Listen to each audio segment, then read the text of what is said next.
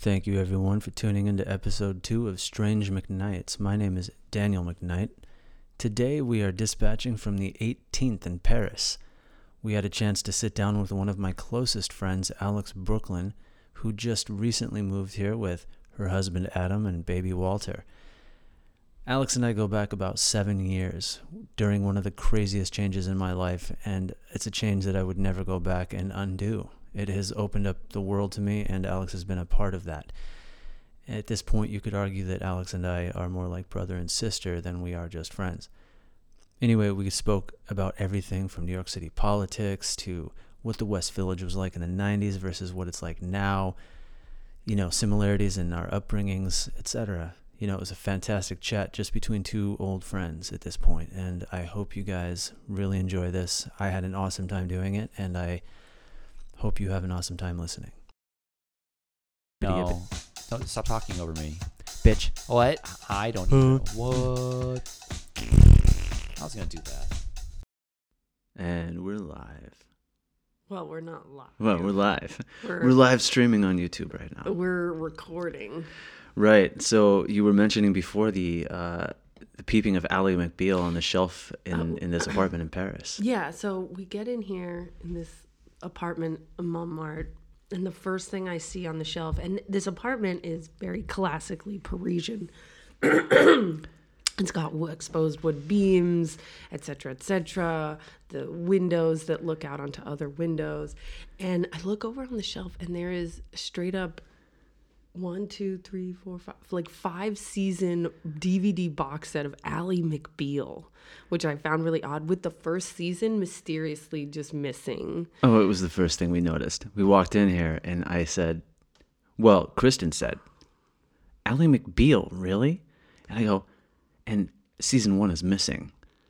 What's with the missing season one? I feel like Ally McBeal and Sex in the City were both like extra. Were both extremely problematic, not just for body image, but for self worth, for like many, many women in careers, women in. Uh, I, I think Ally McBeal was in Chicago or something. I don't know if it was in New York, but you know, urban women having careers, but really all they think about is doing it and magically being anorexically skinny without ever working out. Right, right, right. So we are here today with Alex Brook Lynn in a flat in Paris. Do they call them flats here? They are they appartements? Appartement. Domiciles? Domicile? I don't know what they call them. Domiciles. Um, I know that an apartment building is immeuble. Oh, okay. I'm gonna butcher some French words. Oh, yeah. now. yeah. There's a in that book that I recommended to you. I can't remember the name of it. Uh, there's a whole scene when Napoleon is coming in and demanding things from people. It's a historical account of Paris during the Napoleon reign, and uh, there's an American that uh, they go like, "We need to take your cows and blah blah blah. We need to take these things for the state, et cetera, et cetera." And he's just like goes on in the most atrocious French that you could ever imagine. He it's almost like he it was uh, some American diplomat, and it was almost like he put it on on purpose.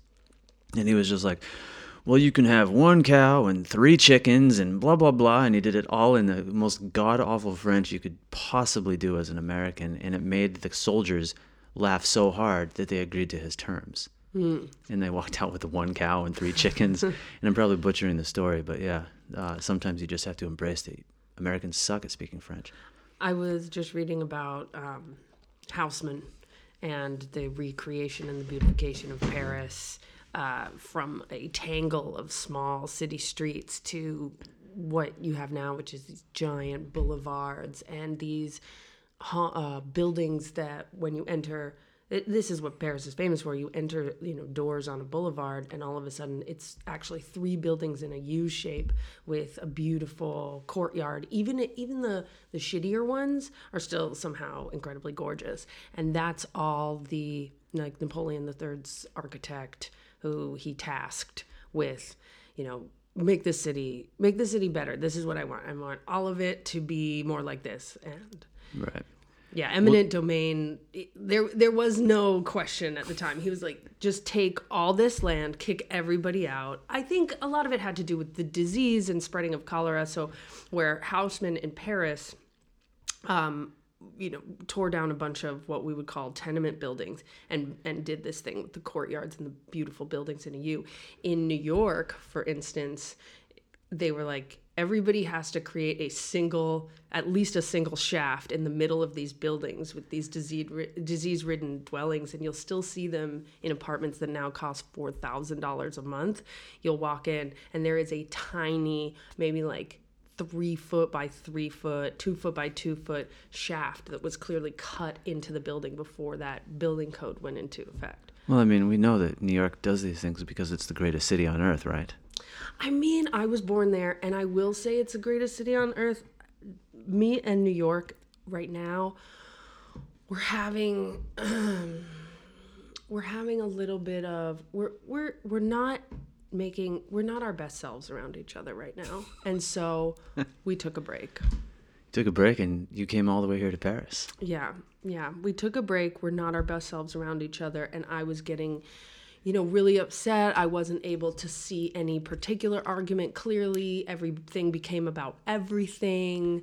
You know, I would start talking about 20 years of bad policy when it came to psychiatric facilities in the state. And I would end up talking about, um, you know, campaign corruption in the mayoral election of 20 uh what was that 2021 2021. I think, 2021 and uh you know and i just realized sometimes when you really love a place for a long long time sometimes that relationship can become toxic Yeah, you know, sometimes if you really love a thing, you have to let it go.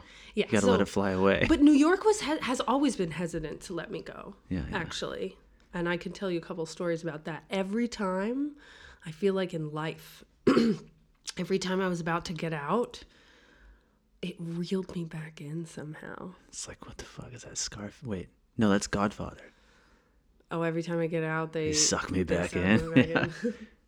Well, you you know, you know, you've spent your whole life and basically grown in the in the West Village. You've seen New York go through a lot of changes. Well, originally I I grew up in Brooklyn, and then my parents. So I grew up in Brooklyn, and I think my dad bought this apartment for something ridiculously cheap. It was a full five bedroom wraparound apartment in Brooklyn Heights.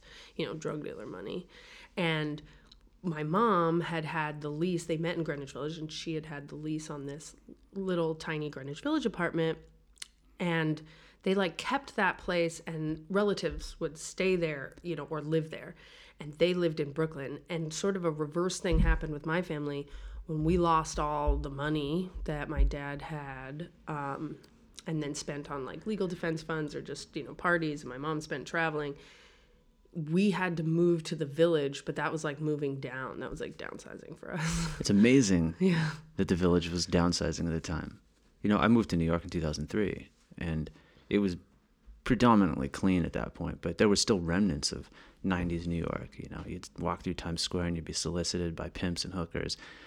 Um, Soho was still a little kind of edgy to to a to a small degree. You know, um, i don't know eh, to a very small degree. Yeah. Like, Yeah. you know, and then you also have the whole like Brooklyn waterfront in Williamsburg that was completely undeveloped. You know, and you had Duff's Bar over there, and you really wanted to get dark and walk the wander wander the scary ass streets of New York. That whole waterfront was a desolate. Well, do you want to get death zone. dark about Williamsburg? Yeah, Talk let's about do it. Kokies. Kokies. Kokies with a K. Oh shit. When I was a teenager, and you straight up just bought cocaine there and did it. and did it there. I mean, it was absurd. But yeah, that waterfront, even in the early 2000s, that waterfront was so super undeveloped. And I was working in the art department on films. And we would go and when we couldn't when it was like an indie film and they couldn't afford to get a dumpster we would go and just unload like beautiful beautiful well built you know we had paid carpenters to make like beautiful flats and set pieces.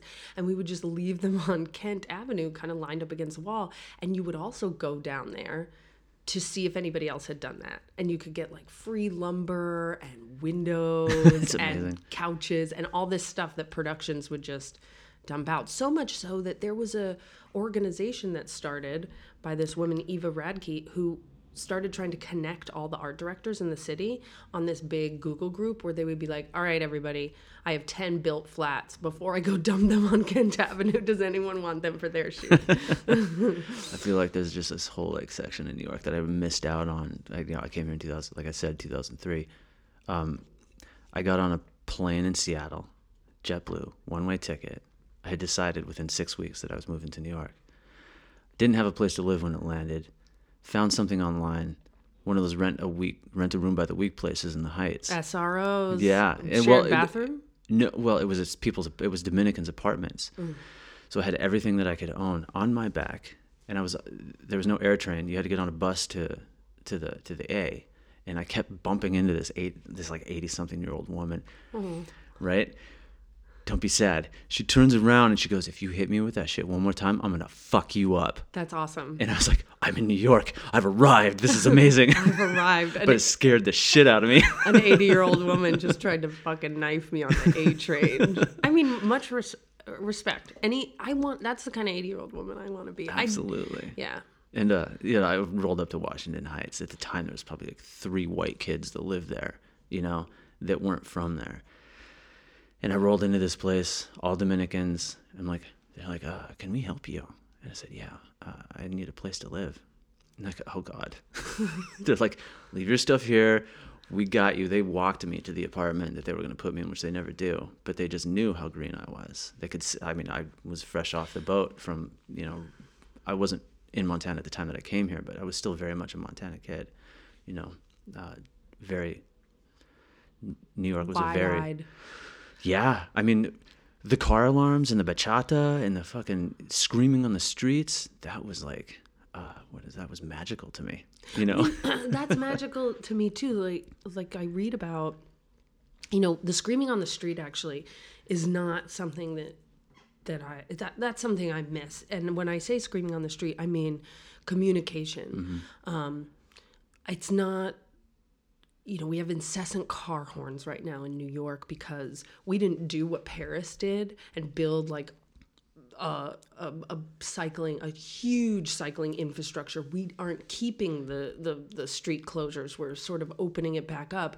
We are making a whole big mess in politics over seating and restaurants being able to serve outside, which would make it more pedestrian, you know. and obviously, not everyone can cycle. Uh, but everyone can walk. And so New York is so choked with cars right now that the honking is worse than ever before and the noise is just kind of unbearable to me. But the screaming on the street and the loud, gregarious idea that I can carry on a conversation across the street with a friend of mine and that that's that should be fine. That's okay. Everyone else can listen to our conversation and it could be across an avenue. Yeah. i always loved that. I w- volunteered at the jefferson market library garden. It used to be a women's prison so you can see it on 10th and 6th avenue. And it's a gorgeous building. It's a library. It's beautiful. Um, the garden part you know, it's got a board of trustees. It's technically belongs to the city, but they, you know, a bunch of like rich, older Greenwich Village citizens kind of dictate what can and it can and can't be used for. But they also take care of the beautification, and there's uh, volunteer gardeners and stuff. And I used to volunteer there, and uh, I would talk to this old dude, Alan, who used to write for Rolling Stone, and he's the one that told me about the history how when it was a women's prison in that garden, the women would be able to yell from the windows and the and their friends or their boyfriends or pimps or whomever or mothers would be down at the street yelling up to them and they could communicate that way. That's amazing. there's this amazing thing and growing up in new york. I'm always running into people in new york. So you can walk down the street and i'm like hey you know let's call them jerry what's going on and they're like hey I, i'm on the run i gotta get in this subway but it's really good to see you what have you been up to not much let's get coffee soon same number same number and you can be having this whole conversation while walking away from each other through a hundred people on Sixth Avenue. Oh yeah, and it's totally normal. Even now. Yeah. Even now, it's yeah, you'll it's, still it's beautiful. yeah. That part of it is beautiful. That, yeah, a lot of people here say, "Oh, you know, I like Paris, but it's so dirty here. The subway is so dirty." and I was like, "Bro, don't ever go to New York." Oh I my mean, god, the heaps of trash, the heaps and is- heaps of trash. They don't have. What's weird is like you can walk through a neighborhood here, and there aren't just piles of garbage in front of every restaurant. right. Um, That probably has something to do with, uh, you know, regulations on garbage pickup and not just having a free for all of, you know, uh, for profit interests in, in trash collection. But, you know, Oh, you know, America, baby. viva la revolution. Yeah, no, I, I remember I was living in Chinatown, and it was the first time I'd ever seen moving trash. Mm. I was living on uh, Mulberry Street at one point, and then Mott Street at one point. and I walked by, and I was like, "What the fuck is that?" And it was just a big trash bag outside a restaurant filled with rats. The whole thing was just pulsating and moving. I'm Mm. I like, "Get me the fuck out of here!" like, I'm still afraid of rats. oh no, they're terrifying. They're too man. big. I chased one down. The, I was drunk one night. I thought it'd be funny to chase a rat down the street. It turned around and chased me back. I bet. I ran like a motherfucker. Although I will say, I don't want to kill rats. right. I mean, I just want them, and they don't really want to fuck with me. Um, but I am afraid of them. A friend of mine, a very good friend of mine, I don't know if I should mention her name and tell this story, but she's got a gorgeous voice and she's a great musician. So if you ever want to know who she is, hit me up. Anyway, she was on acid and she saw two rats. And she was going, Oh my God, they're just like people. Because they were having some sort of human interaction. And she was on acid, and you know how that goes.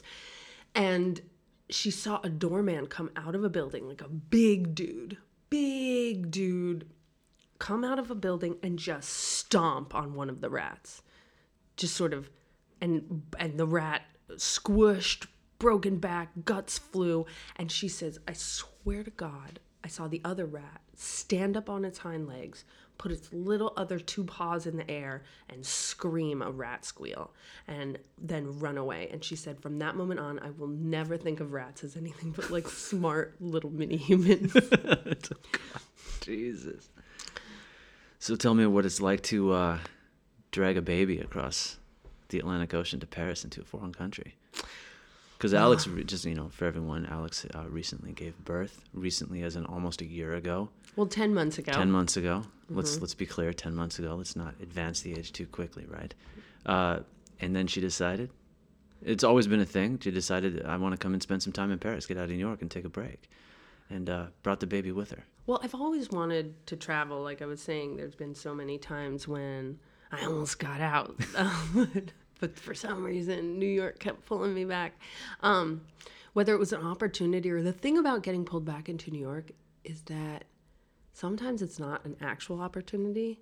Sometimes it's just a sniff of an opportunity. And it's a weird desperation that pulls you back. That's like, oh, you're about to get recognized. You're about to make it right around the corner. Don't leave New York.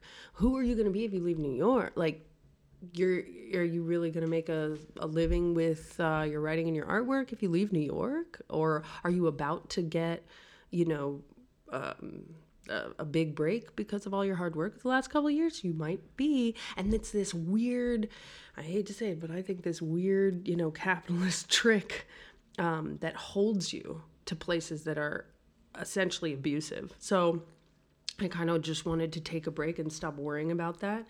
And I really always wanted to travel the world. And I never thought that it was a problem to do that with a baby. And um, I never really had found a partner until Adam, my husband, who thought, who was like minded in that way. Like, yeah, there's no reason not to. Everyone thought my mother was crazy, but now my mother is legitimately mentally ill. but um, this isn't why. They thought she was crazy for just dragging us to Spain uh, for a year and a half bef- uh, when my dad was in prison.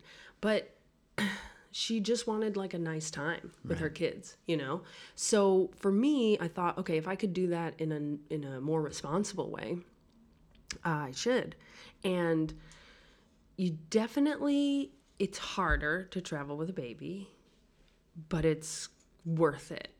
Um, I've found that everywhere we have gone, he was three months old. We went to Sedona. six months old, we went to California. At seven months old or eight months old, we came to Paris. And he, you know, you have to interact with a lot more of the true place that you're going. It's not just going to be all tourism and cute cafes, it's going to be places where other people with kids go, kids parks. Um, since we are, you know, looking for childcare here, we have to register with one of the big civil organizations. So there's a lot of paperwork and stuff like that. Just being able to hire some short-term childcare. Um, there is finding an apartment that's safe enough for a baby. So you have to interact with this level of a city when you travel with a kid that's like a little deeper than when you're just going. And it does rub off a little bit of that shiny wanderlust and you're really interacting with like lines at the not the DMV but th- places like the DMV but it also really makes you get to know a place in a slightly more intimate way. Yeah. Um, let's go talk about it. You talked about traveling to Spain with your mom while your dad was in prison. Why don't you talk about what that was like?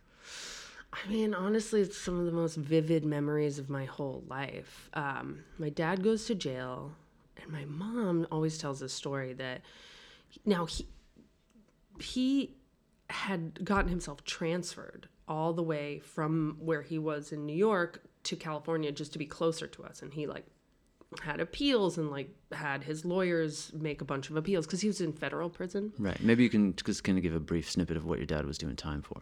Oh, he was a uh, drug trafficker, and it was his second time being busted. Uh, and he originally had, I think, had a sentence of 16 to life under the Rockefeller laws, and that was scary. But then they appealed, and there was a new trial or something. He ended up doing, I want to say, like four or five years, and then uh, six years probation. Um, but that was lucky because 16 to life would have been a real bummer. Um, so he makes it to Phoenix. We used to go to Phoenix every weekend to visit him. And somehow my mom was just thinking, she goes, I don't want this life where I am stuck in some suburb in California um, and I'm going to visit, you know, with the kids, their father and federal, they, they have no magic in their lives. And I think she's witnessed something where in one of the visitations a couple um, had had their children like line up around them as a barricade while the wife gave the husband a blowjob and my mom was like um and, and we're not even talking state prison we're talking federal my mom was like i don't want to fuck with this i want some sort of I want to recapture some sort of beauty and magic in my life. Now this is also a, a, woman. She's like you've seen this type of woman represented in every movie. In Blow and Scarface, she was a first an actor's wife, then she was a drug dealer's wife. She smoked cigarettes. She was charming, incredibly glamorous, crazy as a fox. Um, and this was one of her better ideas. And we took off to Spain, where she had had some friends. Uh, they're still family friends and we lived there for like a year and a half. And during that time, she took me to see the Berlin Wall come down. Um, we went to Paris, and she just wanted to give us that wanderlust. Yeah. And um, it was really beautiful discovering all that stuff. It was so foreign to me at the time. It's amazing the magic that a mentally ill mother can still bring to the table. You Oh, know, yeah. Because, you know, we have that in common. Yeah. Yeah. Crazy Moms Club. crazy Moms Club. Uh, yeah, you know, growing up with a crazy mom. You know, my mom was a different kind of crazy. We were in small town Montana. Uh, and we also have prison. Prison, parents, parent, parental prison club. So my mom did 10 years uh, in and out. And uh, also, Dead Siblings Club. Dead Siblings Club. Wow, Right. we're in a lot of the same clubs. It's amazing. Okay, so Parental Prison Club, Dead Siblings Club, and Crazy Mom Club. Yeah, crazy. Yeah, yeah. No no wonder wonder- we're friends. I don't think we ever like listed it off. Yeah, before. no, it's amazing. I'm gonna And- take a sip of this orange juice Yeah, and do give you some ASMR.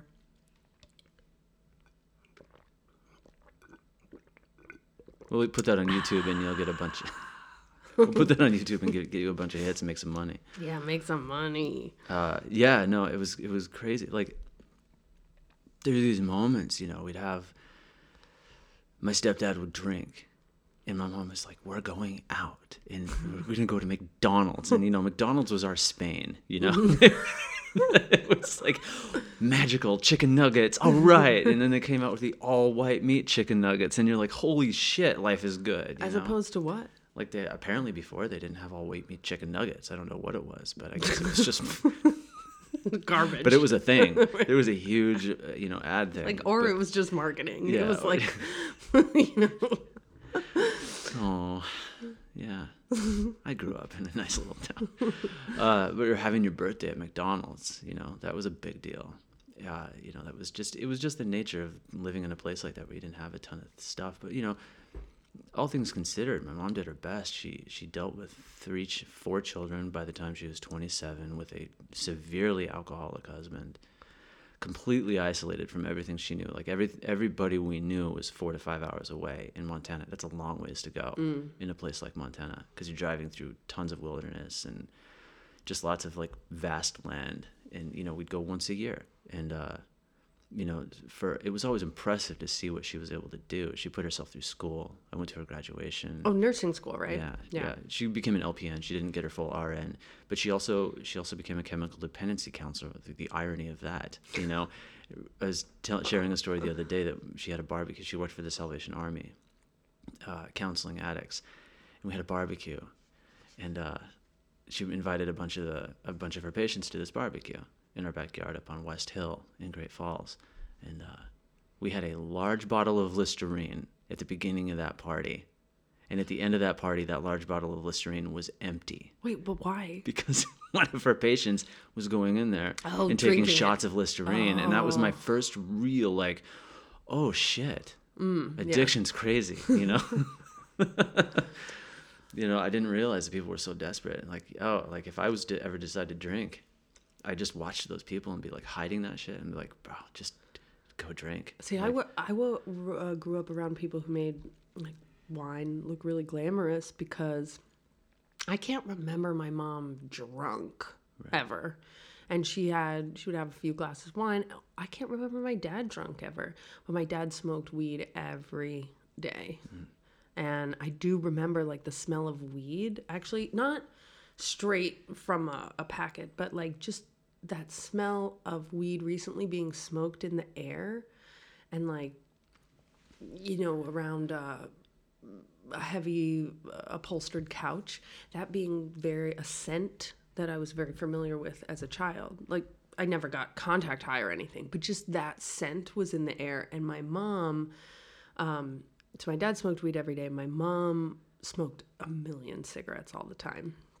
And she was always trying to quit and always couldn't and it wasn't i think my interaction with familial addiction was more it was it was like uh, underneath a little bit until it bubbled up. These were all perfectly acceptable things to do in their circle of friends. Smoke a bunch of cigarettes and have a glass of wine. Smoke a little weed and then you know go about your day. Um, and it wasn't until i was you know heavily traumatized teenager running around the streets of new york city taking and doing anything i could get my hands on because i was the one brave enough to go into the half empty deli on the corner of 13th and first and say i would like one $20 bag of cocaine please. Um, but you know i i don't think i really interacted with a desperation when it came to alcohol and drugs until it was me as a teenager. Yeah. You grew up in the 90s in West Village, essentially, right? Yeah, uh, we moved. It was like the golden age of the West Village. Yeah, we when they were getting divorced, my dad stayed in the West Village apartment. We were in Brooklyn, and when my dad then moved in with his fiance at the time, I mean their divorce was nine years, so uh, he had met a woman during that time, and my mom had had met a dude, and so he moved in with her at her rent control place on East 10th Street, and my mom when they lost the apartment the nice one in Brooklyn Heights, um, we moved into Greenwich Village. So I think I was about 15, and that was the mid 90s. Yeah. Yeah, why don't you tell about what the, talk about what the West Village was like in the mid '90s? Well, you it know, doesn't seem like that long ago to us. There's this really funny trope that goes around, and it's like, you know, can you believe that 30 years ago it was 1979? you know? Right. And you're like, and I had a really hard time understanding what was trying to be said there. So when you tell me something was 30 years ago, I was sharing this with somebody the other day. I think it's the 1970s. Right, right, right. But really, it's the 1990s. So it's pretty, it's just crazy to think that like 1992 was 30 years ago. I was listening to Nirvana on a reservation in Montana, you know, living in some other person's attic. Right. You know, life was very different. And uh, to me, it feels like it was 10 years ago, Yeah. you know? So I think that's why it's interesting. Like, it feels like it's not that long ago to us, but to other people who might be listening, it was a million years Until ago. I wake up and I'm like, fuck, are you kidding me? I'm 40, bro. I'm fucking 40. and you're still alive. and I'm still alive. I'm not only still alive, I don't look like shit. right. Which is, and it's not of my doing, but I think there's a couple reasons. I know this is a tangent, but there's a couple reasons I don't think a lot of people of our generation look like complete garbage at 40, like, Like they, did in the to. 80s. Yeah. Or in the 80s or in the 60s or whatever. right, right. First of all, my dad's always been a workout fanatic, and my mom, even with a million medications and smoking cigarettes, somehow looks good at 65 or 66 or whatever she is. Um, but I remember was uh, after my weird kind of paint your face goth days, goth slash hip hop days of the 90s, I um I didn't really wear a lot of makeup. I didn't have to. That currency wasn't was becoming less and less necessary for me to get jobs um, even in professional settings so i didn't necessarily you didn't have to in the early 2000s you didn't have to look as uh, uh, the same kind of groomed as you used to to be a woman trying to enter a newsroom or um, work on a film set or something so i didn't really i just sort of stopped wearing a lot of makeup and i think that kind of saved me um, and i think a lot of women look a lot better now because they don't they haven't worn makeup every single day. Right. My mom used to wear so much makeup that it looked like she was wearing a mask. So my aunt would have to go up to her. My mom would put the foundation on her chin, so it was a complete in like straight line around the contours of Oh, her wow. chin. My aunt, my aunt Sherry would have to go up and like because my And mom blend it. and blend it for her. But my mom was like, you know, it was tough for her. You know, her parents were both dead at 16, so her father died of colon cancer rapidly, and then her mother killed herself maybe two months after that. So within two months, she lost both of her parents and she was completely alone. And she was living in foster care in California. Got sent up to Montana, Hmm. and she just, you know, she only had her looks. Like Right. she wanted to be charming and beautiful, and she was covered in acne though. So it's just. What do Yeah. you what do you do to solve an acne problem? You cake it over. Right now, it's like tons of makeup. now they would say, okay, give yourself a couple months, but let it air out. Don't put heavy, you know, they used to try to wipe it and dry it out with alcohol based stuff. And now they're like, actually, just keep it clean and make it moisturized and, you know, that kind Yeah. of, or they'll give hormone therapy. But so in the 90s, um, you know, wait, where did, where were West we going? Village in the West 90s because you spent a lot of time in the West Village in I the did. 90s. You were on the cover of Time magazine in the 90s true. in the West Village. That's true. As like the children of the flower children and what was wrong with us.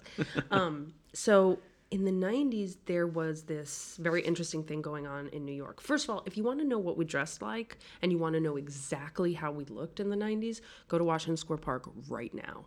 Oh, it's amazing. It's I feel like I'm stepping back. exactly the same. I feel like I'm stepping back in time. all of the different ones like even the goth slash hip hop thing that happened in the 90s where i was online for Gang Starr uh, to sign a, a cd i had bought but i had you know black fishnet like gloves on and big door knocker earrings plus the black uh, liner around my lips with no lipstick plus you know spiked out hair. So there was this strange thing going on in the 90s where you had all these crossovers. Punk and goth it- were were meeting hip hop. You had timberlands and black fairy wings. So it was just all crossing over. This is the this is the world in which uh, insane clown posse you know not from new york but insane clown posse was able to be fostered at this strange moment in time where there the lines of separation between genres of music um, and being associated with that as a subculture were all starting to blend.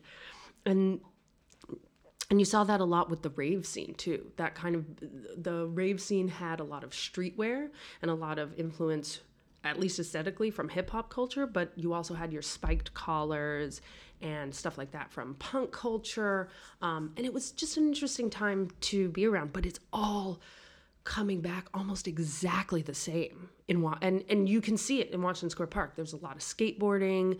Um, it, it's as though it, it, without the cell phones, um, it would be the same. Yeah, it's you know. It's so- like stepping back in time every time I go in there. It's part of the older guy in me is like, oh, this is fucking annoying. But then there's like, holy shit, this is where I would be. Right. This is exactly where I'd be. Like I couldn't. We were talking the other day. I couldn't afford JNCOs. Mm. Right. Shit was too expensive for us. The J.C. Penney's was too expensive, and I used to go to the thrift store and just you know I was a size maybe 26, 28. I was really slim. And I would get like size 42 jeans and like just mm-hmm. put a rope around them, and that was my style. And I see kids doing that now. Like, where the hell did this come from? You know, it's pretty wild. It must have been what our parents thought when we co-opted their 1960s and 70s style. the I remember seeing uh, what was that movie, um, Dazed and Confused, Yeah. and then wearing bell bottoms for a long time. But uh, so I was 13 when Kids came out, the movie Kids, and when I was 12, I was recruited to audition, and I was at the time. I was very shy. So even though, because I hung out in Washington Square Park all the time, so they had recruiters out there. They had signs up around the entire East and West Village saying, like, kids, New York City kids, we want you to audition for a movie. Everyone I knew auditioned. And one recruiter just like asked me to come and audition. And I think I was just meek or shy or talking low or whatever. Um, but I had been asked to come back as an extra. And I still can't find myself in the movie, but in the big Washington Square Park scenes, I'm there somewhere, or I'm not actually there on film, but I'm there. Um, so that was, there's a couple things about that movie that I do not like at all. Um, and I think was really misrepresentative of the way kids were at the time. But there's a, lot of things about that movie that were spot on. Um, some of the things that I think it misrepresented was, uh, you know, I was an impressionable girl that was similarly a virgin around that time. There's no fucking way that I was losing my virginity to Leo Fitzpatrick with a lisp. Like, that's not ever something that would have happened. So I don't know what the fuck they were thinking. But you had these beautiful girls in this movie losing. It's just like, um, unfortunately, somebody having sex with a girl while she was sleeping was probably you know, when you have a bunch of unsupervised children, um, essentially running wild with no consequences, there's a lot of fucked up shit that happens because there's uh, there's very there was very little safety and there was no a lot of times there was just no adult guidance for any kind of moral compass whatsoever. A lot of the adults in the picture for the kids that hung out in Washington Square Park were either at work or absentee or mentally ill. I mean, everyone I knew had incredibly intricate, strange situation from that park. We were a bunch of really deeply traumatized children just trying to run around and figure it out. And and of that, I think the movie is representative. So I went to a specialized high school. In New York, you have to start gearing up to take these specialized tests and it was less segregated when in the 90s than it is now oddly um, there's like all these biases that have made the specialized schools more white and asian and less black and brown kids have been in but in the 90s it was it was pretty diverse uh, oddly so i went to laguardia you had LaGuardia High School for the Arts at the time. It was in the 60s by Lincoln Center. You had Stuyvesant, which was downtown near Chambers Street. You had Bronx Science, Brooklyn Tech, uh, and a couple other specialized schools. But these are schools that kids would travel to go to whether it was for academics or art or dance or whatever. And you had kids on the train every morning for an hour, coming all the way from Sheepshead Bay to go major in art at LaGuardia up near Lincoln Center. And so this common meeting point for where everybody could go after school for a couple hours was Washington Square Park. And uh, a lot of the neighborhood schools, if you weren't going to a neighborhood school, if you were traveling, everyone, all the kids from the specialized schools, just like it was a hub um, for people to interact. Now, MacDougal Street was a lot different. NYU had not inspired the kind of deep uh, change. And by inspired, I don't mean that they bought property, right? I mean that NYU started having to, and the surrounding neighborhood started catering a lot to like young, drunk, fratty culture. Before it was little cafes and it was still crazy and drunken and musical and poetry readings but also you know pot smoking and arguments and fights. But it wasn't this templatized off the wagon next to artichoke pizza where there's a line around the block and some drunk girl in 40 degree weather wearing a mini skirt you know it's just they really kind of strip mauled it a little bit.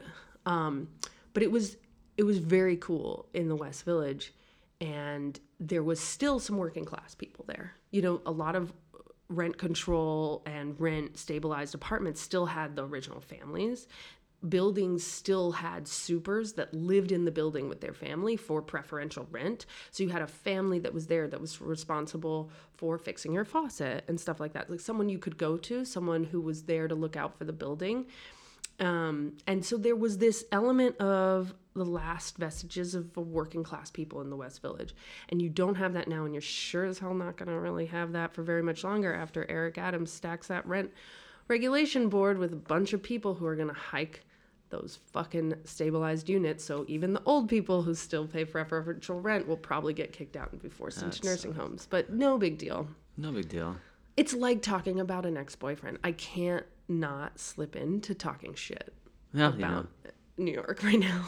that's you. You know, uh, you know, we can talk about New York right now and what you think is going on over there. You know, obviously, uh, you were mentioning the other day. Maybe we can talk about that a little bit. And like, there's this magical time. It seems magical in hindsight. The '90s in New York. You know, uh, everything always seems magical in hindsight. The nostalgia of everything. You know, uh, you know, I go back to Montana and I feel like that. So when you compare New York in the '90s, the way it was there, and how you see that it sort of slipped into this sort of like very like you know you see things like going up like Hudson Yards, and you see like Eric Adams being voted in, and we had this moment. You talked about having this moment to really make some systemic change that would have been without the need for a social revolution, without the need for like Oh, when I was talking about COVID. when you're talking about COVID, and like you know, how, obviously we don't have to talk about the time during COVID. You know, I think the more interesting thing to discuss is the time after COVID, when we're coming out of it, and what your thoughts are with that, and how it compares. Well, there's a there's a guy documenting New York right now, Jeremiah Moss, Vanishing New York, who, if you go on his Instagram, uh, he's got a lot of photos of the removal of homeless encampments, et cetera, et cetera. You know, he's very lefty, he's very protesty, and uh, although I have my own issues with the naivete of a lot of people who are calling for certain social change, um, and the way they think it should be gone about, I do think that the, the, the necessity for anger at what we have allowed the city to become is it, it's necessary basically. Um, it, it's like we can get angry at eric adams for removing those encampments but we need to start thinking about getting angry at the policy that's been voted in over and over and over again for the last 20 years that created that problem. And we need to start looking to the future and to 20 years from now and start voting in the policy that we want to see. Um, so this is one of my issues with what's going on in new york right now. So covid devastating you know uh, jeremiah moss is coming out with a book that, that talks about his experience during covid and this kind of feeling of freedom. I think. I mean, I haven't read the book. Uh, hopefully, he'll be on the podcast that I do, which is FAQ NYC. But uh, there was a feeling of a, a restart. So, COVID's devastating, awful. A lot of people are dying. It's really exposing a lot of stuff at the time about our failures in hospitals and things like that. what was hopeful about co- the COVID experience? Here's what was hopeful. Now, whether or not Cuomo did this because he's in the pocket of big hospital or they were a lot of donors, he did a lot of things that were favors to big hospitals. Um, but he managed to, after some closed door meeting, completely almost socialized the supply the supply distribution between private and public hospitals at, in in the matter of a week. I'm not saying Cuomo's such a great guy. He's he's not, but I'm just saying that was possible. And this is something that everyone in America claims is just so out there to bridge the gap between public and private uh, medical care so that you know everyone can help each other with overflow or something in the future. No it was managed to do within a week.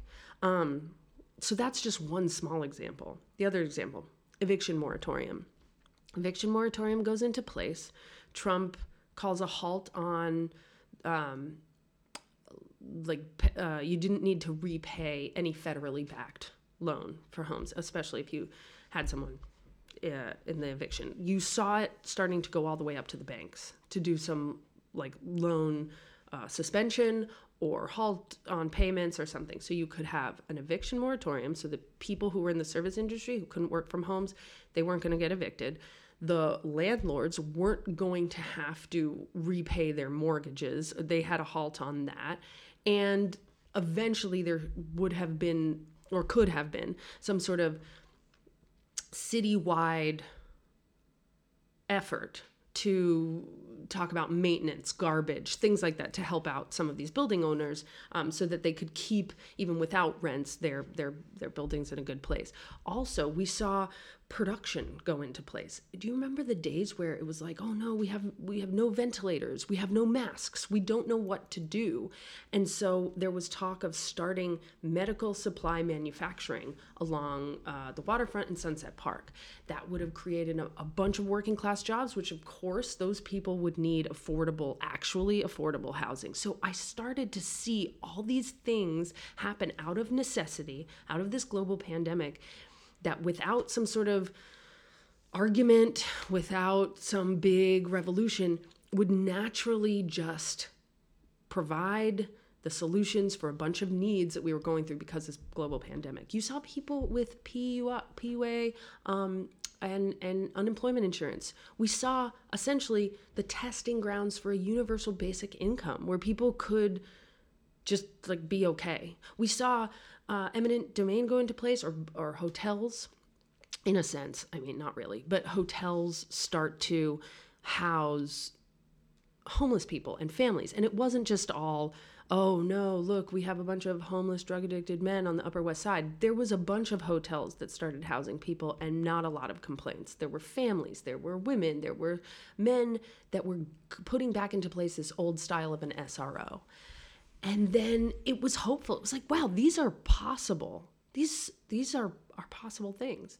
And one of the reasons why i really needed a break was because one by one really slowly not really slowly fast one by one now everybody if they don't file proper paperwork and can't justify that they needed pandemic relief they might have to pay it back, which means you need, I, I, was going through it, you need paperwork from 2019 saying that you could have maybe gotten work. Now, who are you going to get? You're going to get the business owner that you were working for in 2019 to make an affidavit? Like, no, it's just punitive on the poorest of people. Then you see all the homeless people getting kicked out of the hotels. They're not trying to buy the hotels, they're not trying to make them better with security or supportive services. They're just kicking them out with garbage bags full of shit back into conglomerate shelters. Eric Adams' big contribution oh, we have another new 500 bed conglomerate shelter. Like, fuck you. Why is that? Why is that chill?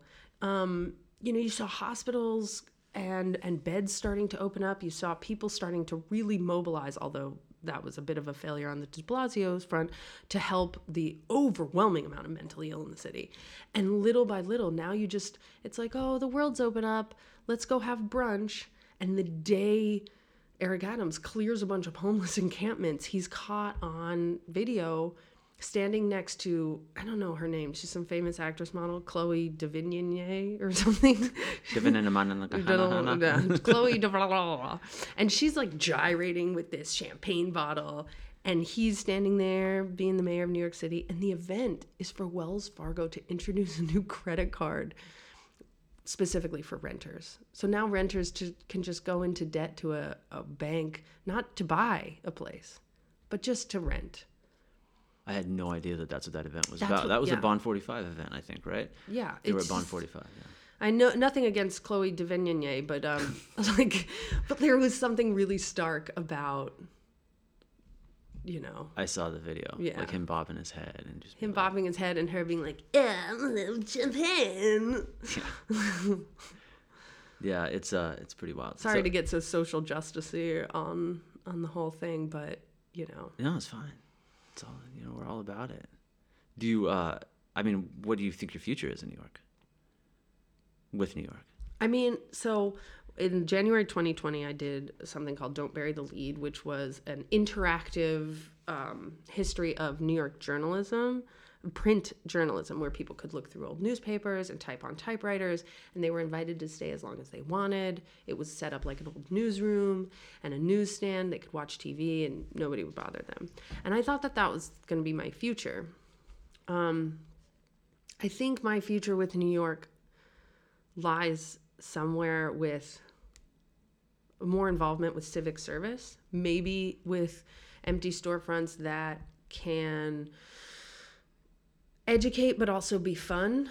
Um, the high school I went to is one of the best high schools I think in the whole of ever, of the land. Uh, City as High School, and they're coming up on their 50th year.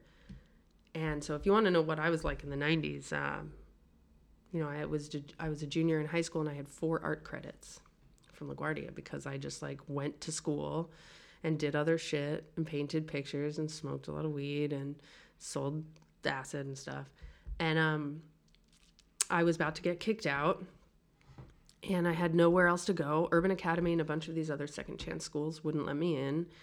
And um, I was also dyslexic, so writing an essay, I would always type my essays um, because writing an essay would reveal very quickly an issue. Um, and City as High School really helped me out. And basically, they take, I guess, like shitty near dropout drug addict teens and they give them honor student opportunities. They don't hold your hand, but they're like, here's a bunch of opportunities that only go to kids that have excelled in the honors since they were little. And we know that a lot of those kids come from rich parents and stuff who have tutors and blah, blah, blah. And they were like, here's all the opportunities they get. Let's see how it helps you. Um, that's internships, special college classes from the new school where you get transferable credit. And within like three months, I was working at the Metropolitan Museum of Art. I was taking Russian literature at the new school and mixed media sculpture also at the new school. And I became like this real person that I was proud to be. Um, and that I think is one of the more beautiful things about Greenwich Village is actually City as High School. Yeah, you see it there if you if you go down to the West Village. They have a massive mural on the Hudson Street side of that building. It's incredible. Yeah. But it's a beautiful building, and I would. I had recently a Facebook post recently. A friend commented on something that I posted. I don't remember what my post was, but she had spoken about being a student at City School in the mm. '90s, maybe 2000s, but hanging out at Limelight Oh and yeah. then s- sleeping on a bench outside of mm-hmm. City of School and waiting for the day to start, and then getting up in the morning and going into class and doing the whole thing over. I'd worked with her in production, but it was just it reminded me of you. I was like, oh my god, yeah. They were amazing. I called my advisor once and said, "Hey, my I just had to commit my mom to a mental hospital last night, um, and I'm really hungover because then after that I had a party at my apartment. Um, so uh, I don't." And she goes, "Okay, well, when you're ready, just come by tomorrow, and we will rework your schedule so that we can figure it out. Um, so that we can figure out how you can still be coming to school, but obviously you need to, in the middle of the day, go and visit your mom every day and stuff like that. And they worked with you. I had a graveyard shift of Veselka f- when I was 17. Um, And for people who don't know, tell them what Veselka is. oh, it's a Ukrainian restaurant in the East Village that's kind of famous. Um, kind of famous. Kind of famous. Alex is kind of famous now too. you go into Veselka with Alex, everyone knows who she is. No, because a lot of people don't work there anymore, except one woman. There was one. We Yeah. were there. We were there one night, and there was She's older and she has beautiful eyelashes. Uh, she, uh, but basically, um, I worked the graveyard shift Sunday, so I told my advisor that, and my we worked my schedule, so I didn't have class or an internship until the afternoon on a Monday, and it was like that respect. Was like respect, respecting kids like they were adults. A lot of these kids they just been so disrespected in their lives for whatever reason. We could like list the amount of like trauma shit, but it was just meant the world. Did you ever have a did you ever have like a thing in Montana where your school or like what was your uh kind of sanctuary? Ah, theater. Theater? Contrary to what people might know about me, I was a theater kid. I tried to do sports briefly. Um, I, I, it's not that I sucked at sports. I'm an athletic. I have the ability like to run fast and uh, be athletic in general. But for whatever reason, uh, in June, so our high school in Montana was overcrowded. Oddly enough, you know, we had an extremely overcrowded high school was it was the a poor whole kid high school? It was called Flathead High School. no. Yeah, yeah. But why? And it was it was a it was a, I think that it was a white man's name of the native tribes from there. The Hmm. I think it was Salish, Kootenai, uh, Snohomish. I know Snohomish is more like Pacific Northwest, but they had I think it, there was a a tribe that would put wood on their head and flatten their foreheads, and so it's called Flathead Indians. Um, and I don't know how they feel about that name. I don't know if they adopted it themselves or not, but that was kind of I think. Is it an adopted nickname? Like, is it on shirts and stuff? yeah, or- flathead. Yeah, like Oh. you know, and it's the Flathead Braves and Bravettes. Um, they- yeah, yeah, for the girls' teams. they haven't they haven't caught up with the times, Alex. I wonder, are the, is there a reckoning? coming? I, I wonder. possible. Yeah. possible. Uh, the, I you know, but the junior high schools where all the freshmen went. So I was in junior high school for three years instead of like two, from like seventh and eighth grade. I was in junior high school for seven, eight, and nine. But I had decided, for whatever reason, I latched on to this. These two kids who came to my school. I I, I want to th- think it might have been my friend Josh. They're sort of friends. Hold on, fuck me. It's still called Flathead High School. Yeah, yeah, yeah, yeah. Damn. All right. They do have a new high school now. It's called Glacier High. Much more appropriate. Appropriate name. Yeah, yeah. Um, but at the time, we were the only ones. Most of the valley went to that high school, and that's why there's so many kids. Uh, but we had some kids come to the high school to talk us, to us about the speech and debate team. And I was just like this shy little kid that didn't talk to, you know, I tried to make friends by bringing gum to school with my paper route money. Uh, you know, they would try to give me swirlies in the toilet, but it was all like, oh my God, I have friends. They're paying attention to me. Know, I hate. I wa- I in early junior high. I was also like the butt of the joke friend with yeah. this girl. This girl group. Um, yeah. that was terrible. So I, I want to say it was Chris Koski and Josh Nickerson who came to talk to us about the speech and debate. I could be getting that completely wrong. It could have been somebody else. But for whatever reason, I was like, I want to be like those guys. They were fun. They were confident. I viewed them as that. These weren't the guys giving you swirlies. No, Yeah, were very 'cause different fuck guys. those guys. Dennis Meredith gave me swirlies. Fuck you, Dennis. Yo, Dennis. he didn't come to the 20th anniversary of our high school union. I did as a high school dropout. Hmm. So We're coming to find you, Dennis. Yeah. So um, the uh, but I went and I joined the speech and debate team, and I found that I had a, a talent for it.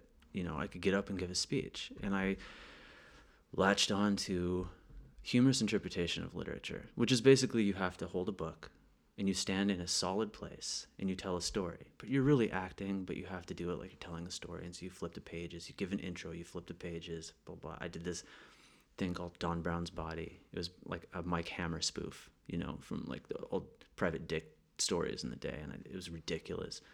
Um, and I did really well with it. And I'm an old PI, like a Yeah, Ross I'm Mike McDonald Hammer. book. Yeah. I'm Mike Hammer. I don't and then take she walked in. I don't take no slut from nobody. She walked in with guy- a problem and heels to match or Yeah. something. well, this guy asked me what time it was, so I kicked him in the mouth. You know That's that like kind my of dad. shit. Yeah. My Um, dad's old age. It's like, oh, I got a really good story. I'm like, oh, what is it? He's like, one time I was sitting outside the apartment and this guy looked at me wrong, and I was like, hey, fuck you. I'm like, that's your fucking whole story. Sounds like some of my stories. some of my stories, that's how they end. But like not like that, but just like but where's the rest of the story? yeah.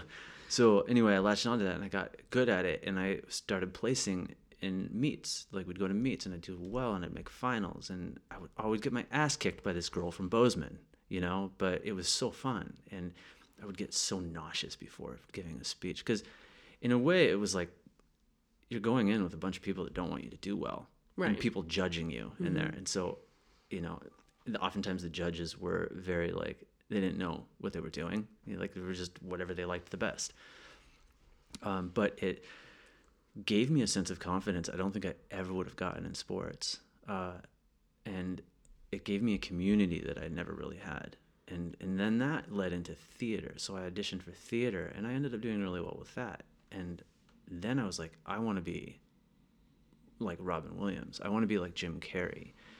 Uh, It's interesting because both of the people that you named, uh, both of the people that you named have a relationship with acting that is a relationship with acting and the audience that is weirdly intimate, mm-hmm. weirdly candid, and really vulnerable. Yeah. like both of, both of those those examples. and this is the 90s so you weren't gleaning information off the internet right, know? it was before Jim was- Carrey went crazy, before Robin Williams killed himself. Yeah, you know, and it was like you only had what you saw on TV and their performances, and and for whatever reason, those are the guys that I was like, I want to be like those guys, and uh, but I found all of that in theater. You know, it was in Shakespeare plays. We did the Crucible. I played Reverend Hale. You know, um, I played all 150 pounds, six foot 150 pounds of me played Humpty Dumpty in Alice in Wonderland.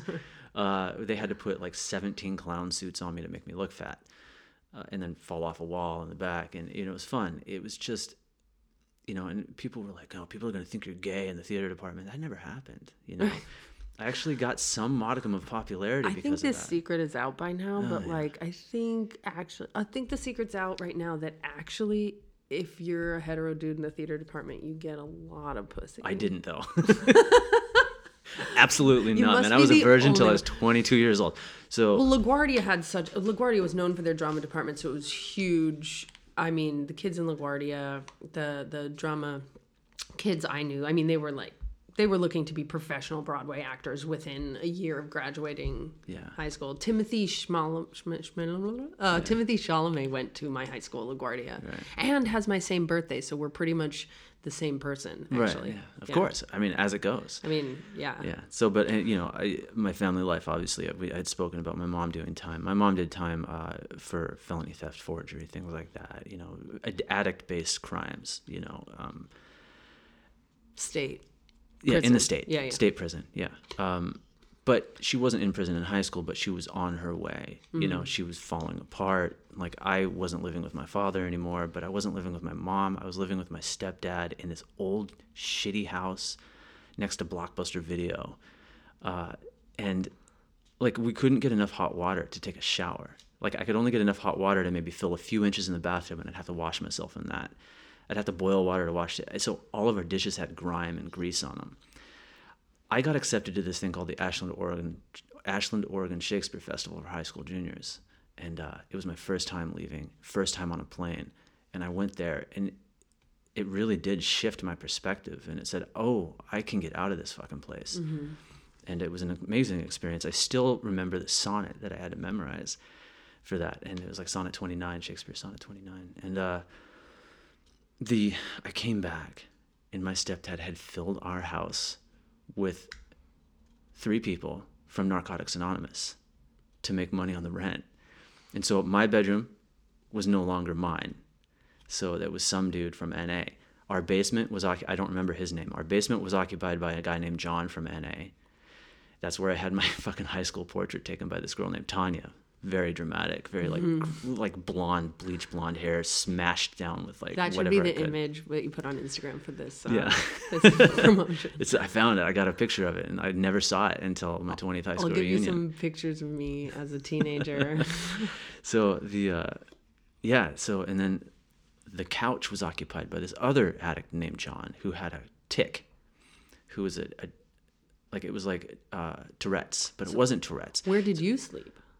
I slept, so I kind of slept in my stepdad's room, not with him, but he would work the night shift, so he would sleep on the couch. We'd switch. I don't know how we made that shit work, hmm. but the whole house was just filled with addicts, and it was me. Were they sisters. relapsing or they were sober? I think they were sober. They were sober for the most part. But that's I was like, oh my god, what the fuck has my life become?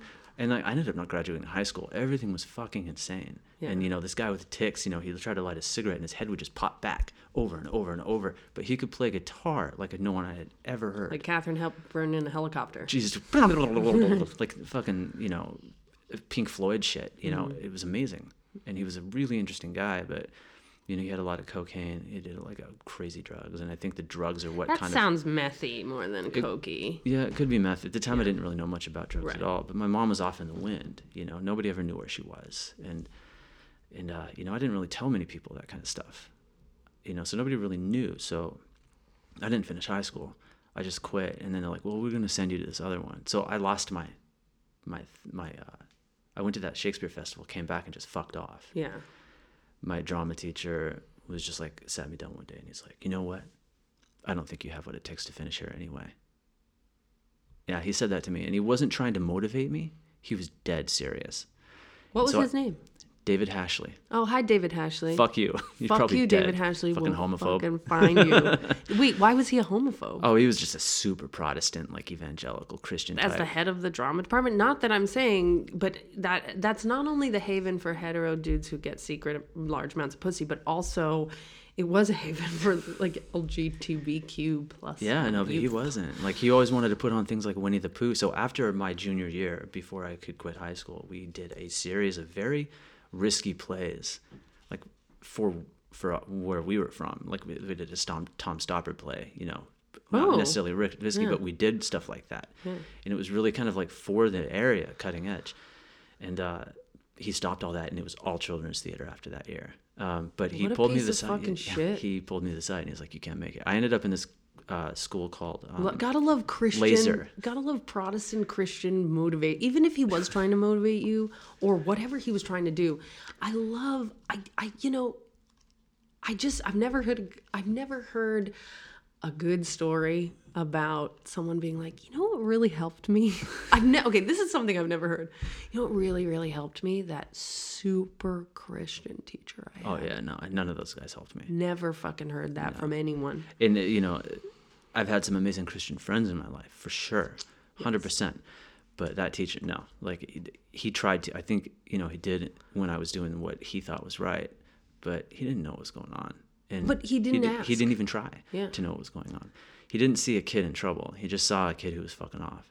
Like at And- City House High School, it, I guess it was on this based on this theory that, uh, or a lot of the people there understood that no kid is quote unquote just fucking off.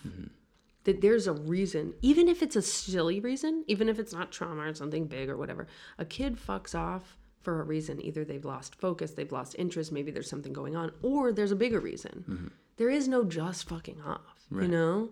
I don't think so anyway. But I ended up in a school similar to City-As School, but they weren't nearly as hands-on. It was just like you go here and you do your work at your own pace. It was almost like correspondence learning. You know, it was almost like online learning, but it was in a classroom. I mean, And it was called it was called Laser, and we did have a secondary That's a school for troubled kids, but it was called cool Laser name. High. And I ended up there a few weeks, and I was like, "Fuck this." I like laser. balance. I mean, a caveat for all my praise for City-As, there is a hands-off element that if you don't show up, then you don't show up. They're not chasing you, you know, eh, because they can't. But yeah, it there are a lot of kids that just go to City-As as their last attempt and then just still Sometimes you don't make it. I Yeah. was lucky. For I, I was living in Missoula with my mother, you know, uh, and her new boyfriend Sean, who passed away uh, at 44, massive heart attack on the job, widowmaker type shit, and he was just a big unhealthy guy, and he was wonderful though. You know, he really wanted me to get out of Montana and do the things that I wanted to do.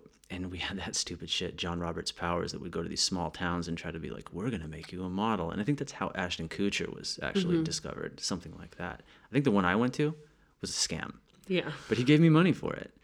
And, uh, Your your your stepdad. no, Or my mom's boyfriend. Your Sean, mom's boyfriend. Sean. Step boyfriend. Whatever, yeah, yeah. kind of a stepfather. It was a father figure for me. He was a great guy, and uh, but him and I we'd make hamburger helper all the time, and like fucking chocolate chip cookies out of Crisco. It's amazing that I'm not nine thousand pounds, and uh, you know we'd watch a lot of Howard Stern together. We'd you know it was just fun. He got me a job as, a, as an oil technician at his at his uh, at his shop that he worked at, so I learned how to work on cars a little bit. But he's like, I want you to get out of here, so give me this money for that stuff. Didn't work out, but he still tried, and. I was sitting home one day and I was like, I'm gonna watch Good Will Hunting and say what you want about that movie. That movie shifted everything for me. It was Robin Williams, who was huge, like he was a hero figure for me. And there was something about that movie that was like Matt he's like, I want when Ben Affleck, his only role he was really good in.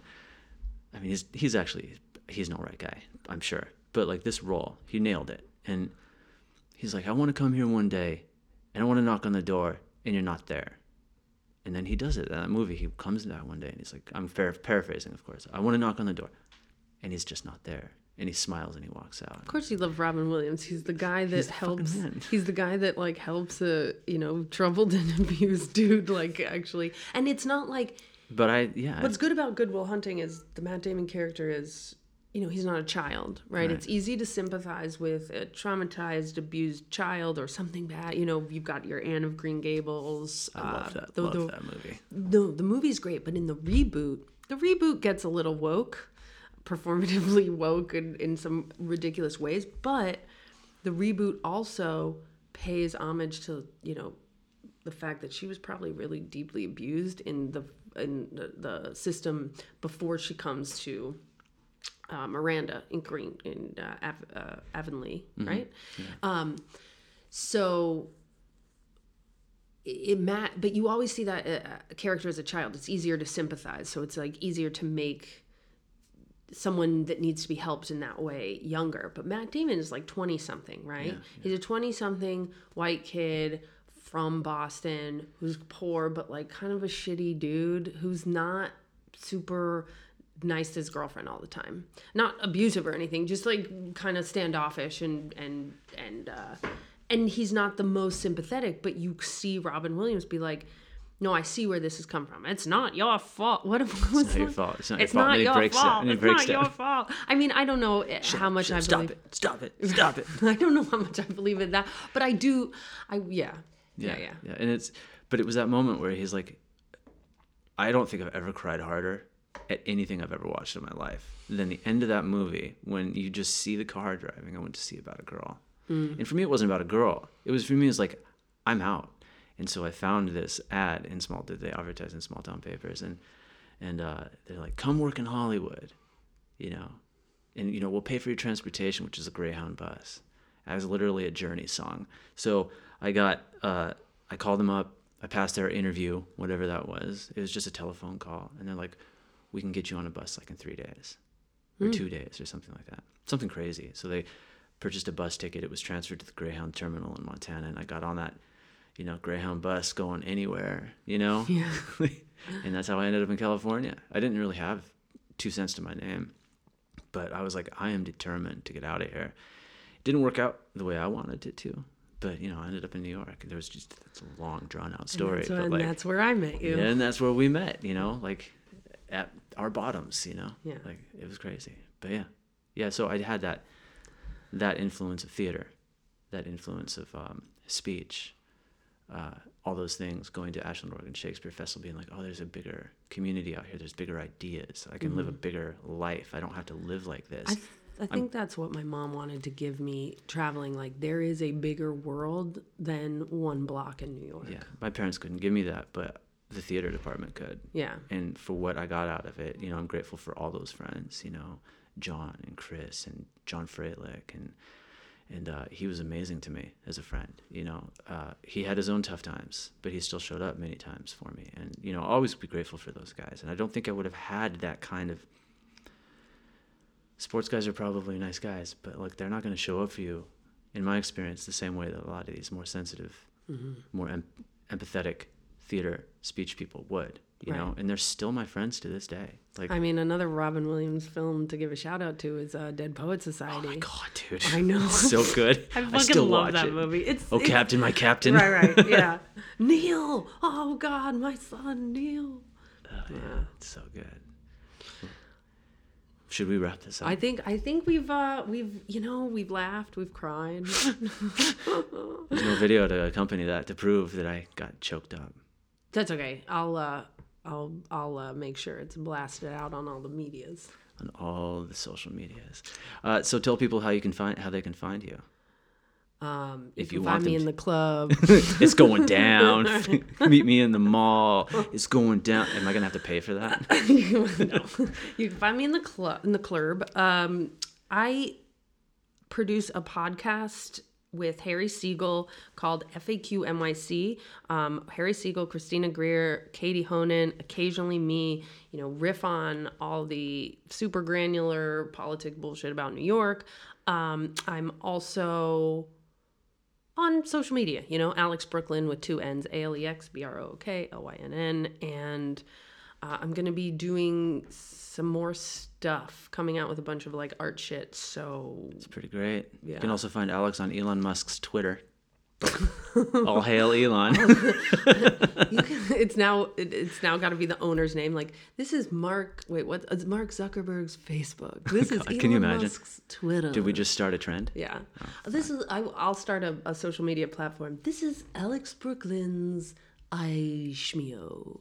Ishmael. Ishmael. Friendster. You could just bring back Friendster. I, wa- I would want my thing to sound like a little bit uh, Hebrew. I don't know why. Yeah. I'm like Could a half Jewish Jew on the wrong side on Yeah. my on my dad's side. So I'm like more like I wish I was more Jewish. All right. It's been fun. Thanks for doing this all the way in Paris. See ya.